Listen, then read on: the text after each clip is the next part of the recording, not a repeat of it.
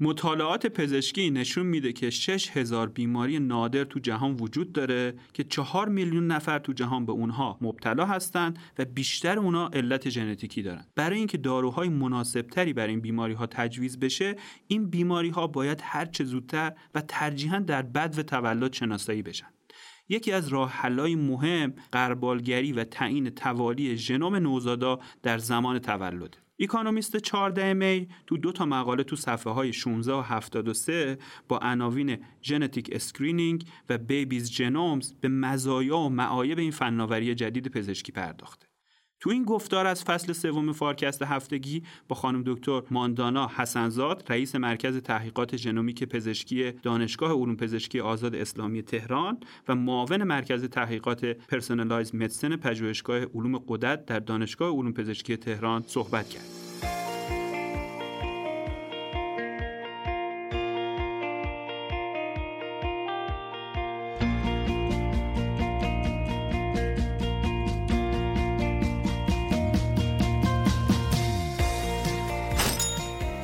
شورای سردبیری فارکست با توجه به بازخوردهایی که از شما همراهان عزیز در مورد فارکست کتاب دریافت کرده تصمیم گرفت که کانال جداگانه رو با عنوان فارکست بوک توی پادگیر Castbox ایجاد کنه. محصولات این خط تولید فارکست رو از این به بعد می‌تونید توی این کانال جدید دنبال کنید. ممنون میشیم که ما رو بار دیگه با عضویت تو این کانال مورد حمایت و مهر خودتون قرار بدید. بی تردید حمایت های شما مهمترین عامل دلگرمی تیم فارکست برای ادامه دادن این مسیر.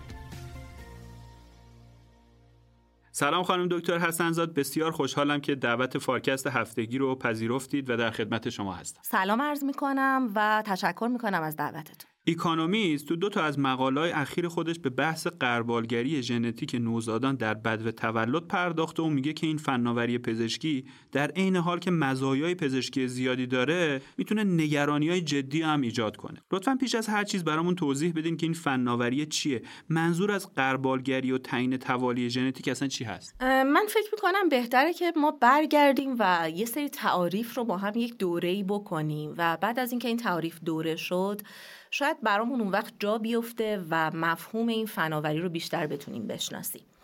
بهتره که در واقع صحبت بکنیم اصلا ژنوم چیه. ما هممون میشنویم ژنوم میشنویم ژن ژنتیک. اینا هر کدوم در واقع تفاوتشون با هم چیه؟ شاید بهتره که بگیم ژنوم ما مثل یک کتابی میمونه که هر کدوم از ماها که 46 کروموزوم داریم انگار 46 فصل این کتاب در واقع تشکیل میده این کتاب رو. و بعد می‌رسیم به جملاتی که در واقع این کتاب رو برای ما تشکیل میده که اون جملات میشن ژنهای ما. و بعد به کلمه کلمه ای که هر کدوم از این جمله ها رو برای ما می‌سازه. خب اون کلمات چی هن؟ ما اگه بخوایم حروف انگلیسی رو در نظر بگیریم از A تا Z. اما اگر بخوایم حروف زبان ژنتیک رو در نظر بگیریم میشه چهار تا حرف A, T, C و G. این چهار تا حرف می‌تونن به مدلای مختلف کنار هم قرار بگیرن و کدونا رو بسازن. که هر کدونی که در واقع این ستایی که کنار هم قرار می‌گیره میشه اسید آمینه که این اسید آمینه ها هستن که اون جملات معنیدار رو برای ما ایجاد می‌کنن اما کل این ژنوم همش اون معنی که در واقع ژن ها هستن رو به ما نمیده. فقط حدود یک تا پنج درصدش ژنهای ما رو تشکیل میدن که میشه چیزی حدود 20 هزار ژن. جالب شد. حالا این کتاب چند صفحه داره؟ خب بهتره که بگیم این کتابه در واقع یا همون دی ای ما چه طولی داره. این دی ای ما که توی سلول ها جا گرفتن تو هسته سلول های ما خیلی حالت فشرده پیدا کردن برای اینکه خودشون رو بخوان جا بدن. می‌دونین شبیه چی میمونه؟ شبیه اون تلفن‌های قدیم بود که سیم داشت اون سیمای پیچ و تاب خوردش. بعد وقتی که باشون صحبت می‌کردیم اگه یه جایی تو صحبت اون هیجان زدن می‌شدیم هی با اون سیم تلفن بازی می‌کردیم هی این پیچ و تاب می‌دادیم. هی پیچ و تابش هم بیشتر می‌شد. این حالت پیچ و تاب این رشته توی هسته سلول های ما اتفاق افتاده. برای اینکه بتونه خودش رو داخل هسته سلول دی ای جا بده. یه طولی حدود 744 میلیون مایل طول دی ای همه سلول های ما هست. حالا اگر این دی ای باز بشه اون وقت 1500 بار بایستی طول خورشید و ماه رو طی کنه. یعنی این فاصله 1500 بار بایستی طی بشه. زمانی که البته از اون حالت فشرده شده خودش در بیاد. حالا قراره بفهمیم که این فناوری چی هست. این فناوری انگار یه دستگاهیه که داره تمام حرفهای ژنوم ما رو می‌خونه. همون A, T, C, G تمام اون حروف رو می‌تونه برای ما بخونه. خب این فناوری فناوری Next Generation Sequencing هست. نسل جدید تعیین توالی که می‌تونه به مدل‌های مختلفی انجام بشه که در کامل ترین شکل خودش تعیین توالی کامل ژنوم اتفاق میفته که بهش میگیم Whole Genome Sequencing. و بعد وقتی داره می‌خونه اگه یه جایی spelling ما اشتباه بوده مثلا در یه کلمه ای در یه جایی از ژنوم ما می‌دونین عین در واقع صنعت چاپ میمونه که میان چک می‌کنن ببینن چه حرفی جا افتاده. چه اتفاقی افتاده؟ این هم در واقع میاد همه این رو برای من دوباره می‌خونه. و بعد اگه یه جایی اسپلی اشتباه بوده دیکته ای اشتباه بوده حرفی افتاده حرفی جابجا جا گذاشته شده میگه که در واقع کجا این اتفاق افتاده. حالا این محله اگه محل یک ژنی باشه که اون ژنه برای من یه پروتئین رو تولید می‌کنه که فرزن در مغز قرار هست یه کاری رو انجام بده. یا در بدن من یه کاری رو انجام بده خب قاعدتا نتیجهش چی هست؟ اون پروتئینه درست ایجاد نشده یا یک نقصی داره. پس من یک بیماری رو متعاقبا خواهم داشت.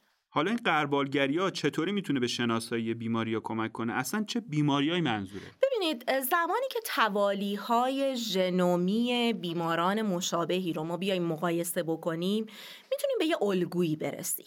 اون وقت این الگوها اگه همراه بشه با سایر اطلاعات سلامت اون بیماران اون وقت الگوهای کاملتری رو پیدا می‌کنیم که می‌تونه تو پیشگیری و پیشبینی بیماری ها کمک بکنه. معمولا بستگی داره که این قربالگری ها رو ما در چه زمانی انجام بدیم.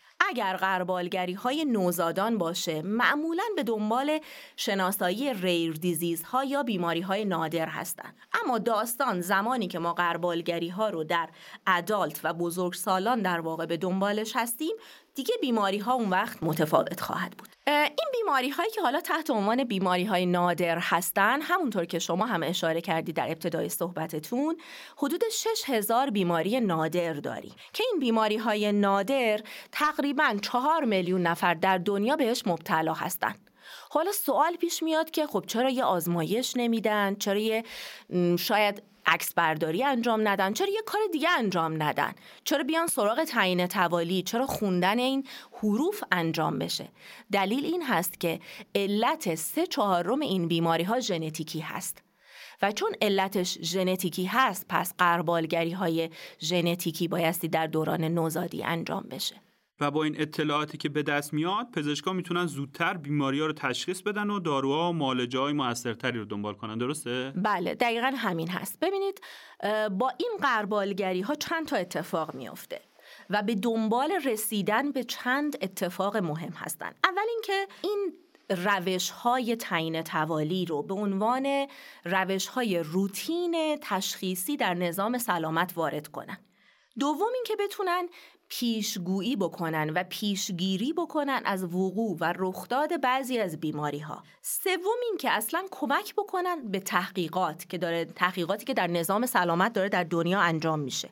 یعنی اینکه بیان با انجام دادن این قربالگری ها این اطلاعات رو در اختیار محققین قرار بدن و این محققین اصطلاحا میگن translational research رو انجام بدن یا bench to bedside research یعنی تحقیقاتی که داره در بنچ در آزمایشگاه انجام میشه اما بر بالین مریض استفاده میشه و دارای کاربرد هست.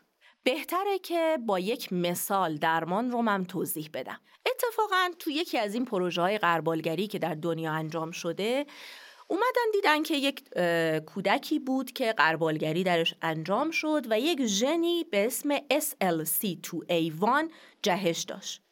وظیفه این ژن یک ترانسپورتری هست که انتقال قند رو به مغز انجام میده.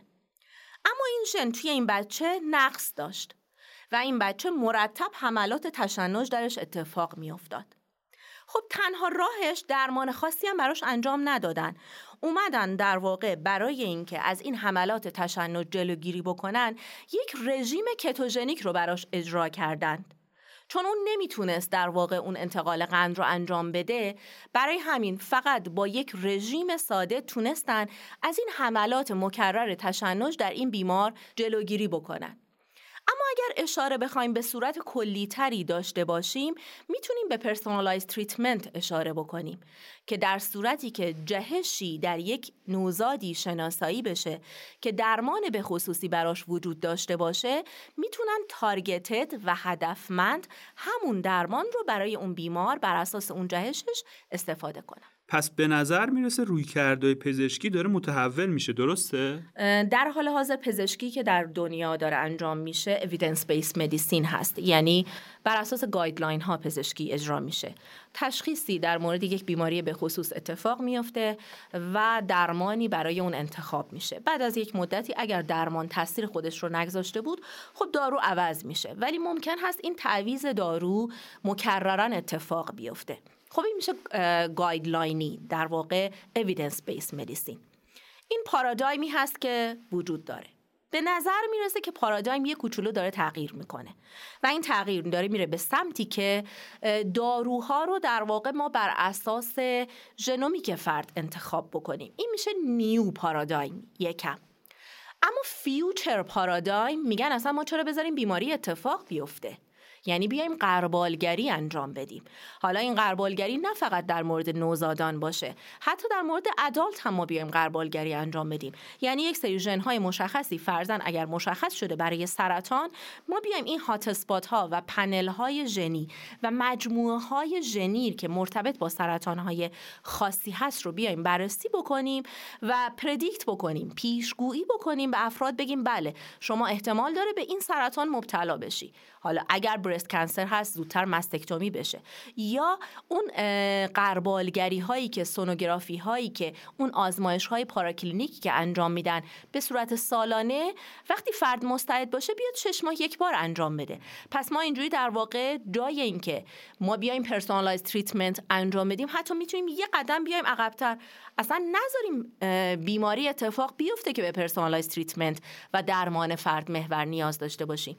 و با غربالگری ها می‌تونه این اتفاق بیفته. من الان برام این سوال به وجود اومده که آیا هزینه های مربوط به این آزمایش های غربالگری در یه حد هست که بشه اونو تو سطح ملی و مثلا برای همه نوزادایی که به دنیا میان اجرایی کرد؟ ببینید اگر نگاهمون رو یک نگاه ملی بکنیم اون وقت امکان پرداخت این هزینه ها وجود داره. چون اگر نگاه ملی باشه مطالعات اقتصادیش هم انجام شده و فوایدش و مزایاش در اومده و در نتیجه سیستم های حمایتی و بیمه هم در این زمینه خب حمایت های کافی رو می‌کنند. و اون وقت ستاب کردن این تکنولوژی هم در کشور لازم نیست که به همه آزمایشگاه ها در واقع منتقل بشه. می‌تونه سانترها و مراکزی وجود داشته باشن که اینها مراکز ریفرال باشن و اون مراکز ریفرال فقط اون رو انجام بدن این تست های به خصوص رو که بیمه هم می‌تونه در واقع حمایت های لازم رو هم انجام بده که امکان پرداخت وجود داره و هیچ مشکلی هم اون وقت برای کشورهای مختلف و برای خانواده های مختلف پیش نمیاد. خانم دکتر حسنزاد چه کشورهایی تو زمینه این فناوری پیشتازن خب کشورهایی که پیشتاز هستن بهتره بگیم کشورهایی هستن که دسترسی به این تکنولوژی رو دارن. یعنی دسترسی به این تکنولوژی اجرای برنامه های قربالگری رو تو کشورهای مختلف ممکن می‌کنه. توی امریکا Boston Children's Hospital و Columbia University و Rady Children's Hospital اینها بیمارستان هایی هستند که به صورت روتین این غربالگری ها رو انجام میدن. اما برنامه های مختلفی هم در از طریق دانشگاه ها و مراکز مختلف تحقیقاتی تو کشورهای مختلف اجرا شده. مثلا در هاروارد یه گروهی که خیلی پیشگام بودن در این زمینه یک برنامه غربالگری رو تحت عنوان BabySeq راه انداختن. اون Seq منظور همون sequencing یا تعیین توالی ژنوم یعنی خوندن همون حرفای اون کتابه. یا در اروپا هم یه پروژه پنج ساله تحت عنوان Screen4Care راه افتاد. البته بهتره بگم کشورهای دیگه هم گامهایی در این زمینه برداشتن مثل استرالیا، چین و قطر. قابل توجه در این پروژه‌ای که در این زمینه وجود داره پروژه انگلستان هست. انگلستان یک پروژه‌ای رو در واقع اومد شروع کرد تحت عنوان جنومیک انگلند که در این پروژه جنومیک انگلند که 100 هزار ژنوم رو در واقع تعیین توالی می‌کردن اومدن گفتن بهتر ما یه پروژه پایلوت هم راه بندازیم که این پروژه پایلوت اختصاص داشته باشه به قربالگری نوزادان به دنبال این هستند که بیان مزایا، چالش ها و اصلا اجرایی نمودن این whole genome sequencing رو در کشور مورد بررسی قرار بدن. اینکه بفهمن آیا واقعا cost effectiveness هست یا نیست. آیا اینکه همه می‌تونن توانایی پرداختش رو داشته باشن یا نه. آیا اینکه امکان استفادهش برای همه وجود داره یا نه.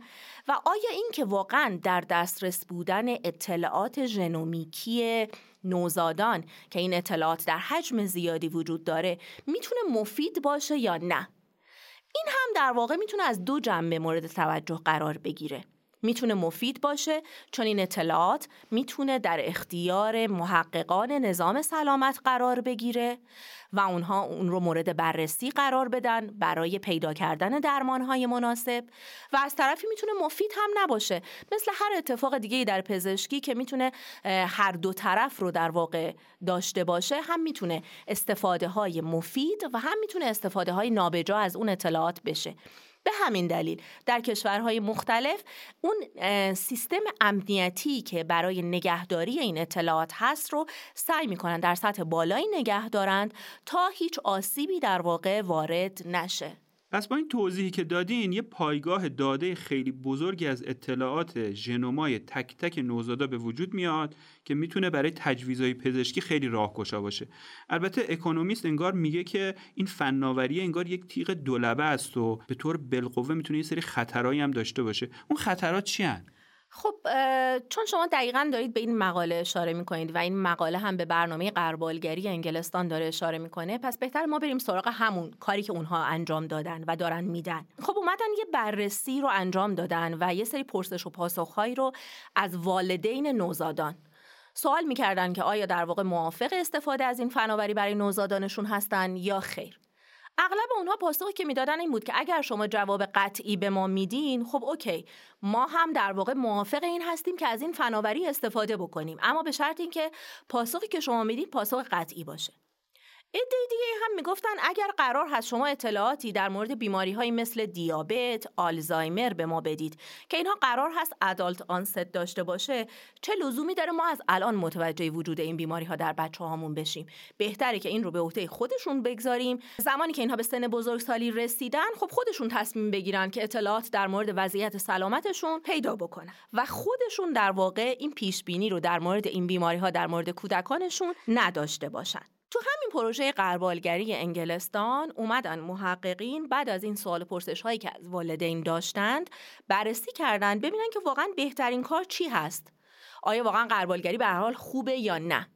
آخر سر به این نتیجه رسیدن. ما قربالگری رو زمانی که یک نتیجه مثبتی در واقع داشته باشه بتونه به درمان کمک بکنه. اینکه تشخیص زود هنگام اون بیماری بتونه درمان به موقعی رو برای اون نوزاد به همراه داشته باشه خب چرا که نه؟ پس بهتره که ما این قربالگری رو انجام بدیم.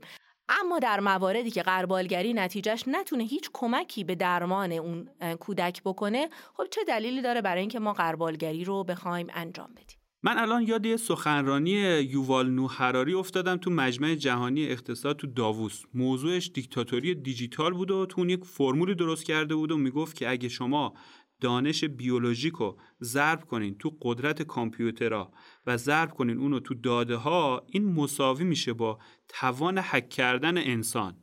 الان که توضیح دادید که با این داده های ژنوم ها چه کارایی میشه کرد یاد اون افتادم. یعنی واقعا میشه با این داده ها به جایی برسیم که آدما رو حتی هک بکنیم؟ بهتر به این سوال به یه شکل دیگه ای پاسخ بدم. ما با یک حجم زیادی از data مواجه هستیم. یعنی اطلاعات ژنومیک در انسان یک حجم زیادی رو داره که ما تحت عنوان big data امروز از اون یاد می‌کنیم و برای ترجمه و تفسیر اون اتفاقا نیاز داریم به ابزارهای استفاده از هوش مصنوعی و استفاده از الگوریتم هایی که در ریاضیات وجود داره. اگه بخوام براتون یه مقایسه ای رو انجام بدم پیش بینی کردند که در سال 2025 اطلاعاتی که سالانه در توییتر بارگذاری میشه یک تا 17 پتابایته. این اطلاعات در یوتیوب یک تا دو اگزابایته اما اطلاعات ژنومیک سالانه به چیزی حدود چهل اگزابایت می‌رسه دیگه شما تصور کنید خودتون که ما با چه حجمی از دیتا در واقع مواجه هستیم خب همیشه هر چیزی در واقع می‌تونه استفاده دوگانه ای ازش بشه. می‌تونه استفاده مثبت داشته باشه می‌تونه استفاده منفی داشته باشه. خب زمانی که ما از این اطلاعات بتونیم استفاده بکنیم تشخیص های به موقع بدیم پیشگیری بکنیم پیش بینی بکنیم خب قطعا خیلی خوب هستش. اما قطعا می‌تونه اون استفاده ابزاری نامناسب رو هم در واقع داشته باشه. و بره به سمت اینکه حالا تهدیدی برای بشر هم محسوب بشه. خب من بهتری که اینجا یه مثالی از ژن رو بزنم. ما ژن رو در مورد بسیاری از بیماری ها می‌بینیم که FDA داروهای به خصوصی رو در واقع اپروف کرده و به بازار هم و به مارکت هم آمده. اما همون ژن درمانی ما می‌تونیم با داستان جین دوپینگ در واقع مواجه بشیم که می‌تونه استفاده خوبی هم نباشه. اما استفاده های خوب رو هم بهتره که بهش توجه بکنیم. اگر داستان توالیابی ژنوم نبود، اگر در کمتر از یک سال تعیین توالی ژنوم سارس کوفتو ویروسی که عامل بیماری کووید بود انجام نمی‌شد، خب ما هیچ وقت نمی‌تونستیم به واکسن هایی که امروزه ما داریم اونها رو بر مبنای ژنوم می‌بینیم ساخته شده، ما اونها رو مواجه باشیم و به این شکل بتونیم این پاندمی رو کنترل بکنیم. شاید در چند سال آینده که ممکنه بیماری های عفونی یکی از تهدیدهای مهم برای بشر باشه استفاده از تکنولوژی تعیین توالی و دسترسی به توالی ژنوم موجودات مختلف راهی باشه برای نجات حیات بشر. با توجه به اون نگرانی های بالقوه که وجود داره و شما بهشون اشاره کردین باید یه سری مقررات گذاری هم از طرف دولت ها به نظرم در این خصوص وجود داشته باشه و انجام بشه آیا اصلا چنین حرکت هایی شروع شده؟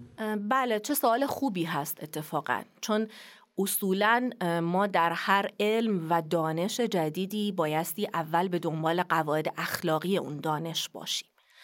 خب در مورد دانش ژنومیک هم قواعد اخلاقی مختلفی در سراسر دنیا وجود داره و سازمان بهداشت جهانی یونسکو اومدن اون قواعد اخلاقی رو پیشنهاد دادن.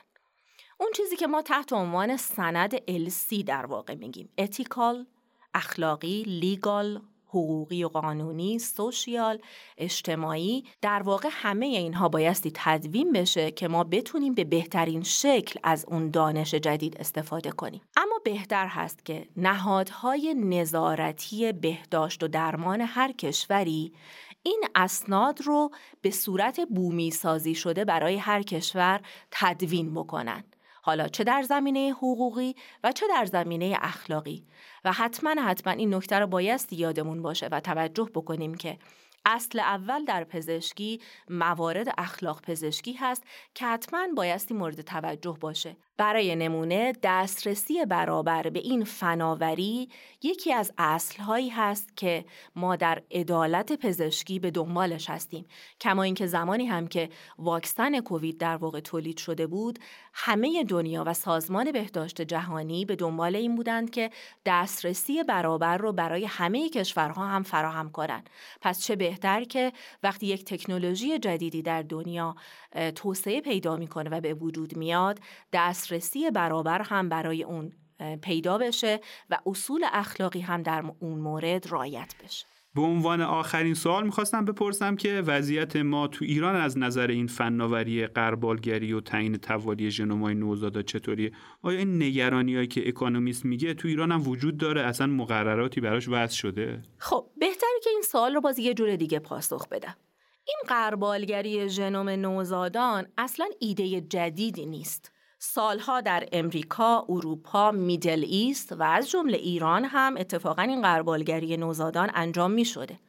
اما برای بیماری های مثل sickle cell anemia، کم‌خونی داسی شکل، مثل تالاسمی و cystic fibrosis اینها بیماری هایی بودند که در واقع همین حال حاضر هم براشون غربالگری انجام میشه. اما تفاوتی که وجود داره این هست که ما به صورت هدفمند در مورد بیماری های به خصوصی داریم غربالگری رو انجام میدیم. اما در این تکنولوژی که در این مقاله به اون اشاره کرده و whole genome sequencing هست تعیین توالی کامل ژنوم انجام میشه چندین بیماری غربالگریش انجام میشه که شاید هم البته ضرورتی هم وجود نداشته باشه. بایستی کشورها نگاه کنن به وضعیت اقتصادیشون به شرایط اجتماعیشون و بعد انتخاب بکنند که چه بیماری بهتر هست غربالگریش انجام بشه. قاعدتا در کشورهایی که ازدواج خویشاوندی در اون کشورها بالا هست بیماری هایی که الگوهای وراثتی اتوزومال مغلوب داره خیلی بیشتر اتفاق میافته.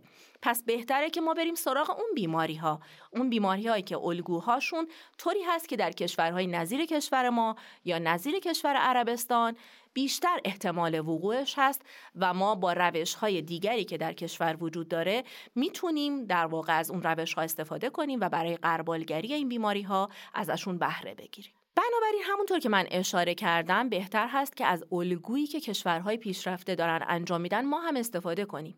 مثل بریتانیا که نیومده در هر آزمایشگاهی این تکنولوژی رو در واقع راه اندازی بکنه و ازش استفاده بکنه. اومده به شکل پایلوت و یک پروژه ملی اون رو راه اندازی کرده که اگر نتایج خوبی رو به همراه داشت در اختیار عموم مردم بگذاره.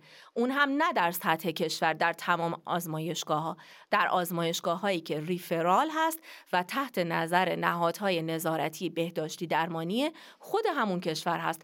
مثل نهاد نظارتی NHS در انگلستان ما هم می‌تونیم در واقع آزمایشگاه های مرجعی رو درست بکنیم به شکل پروژه های ملی که این رو بتونیم در اختیار همه مردم و بیماران قرار بدیم. بسیار ممنونم خانم دکتر عزیز. گفتگوی بسیار جذاب و آموزنده بود. خیلی متشکر از دعوتتون.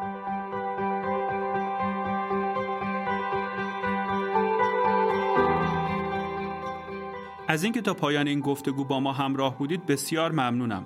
فارکست با طراحی و برنامه ریزی شرکت مشاور مدیریت رهنمان در استودیو دانشگو تولید میشه و شما می‌تونید پادکست های ما رو تو پلتفرم های پادگیر مثل Castbox، Google Podcast و Apple Podcast بشنوید. حمایت شما از ما در شبکه های اجتماعی مثل لینکدین و اینستاگرام واقعا دلگرم کننده است. من محمد امین نادریان هستم و روزهای خوب و خوشی رو براتون آرزو می‌کنم. خداحافظ.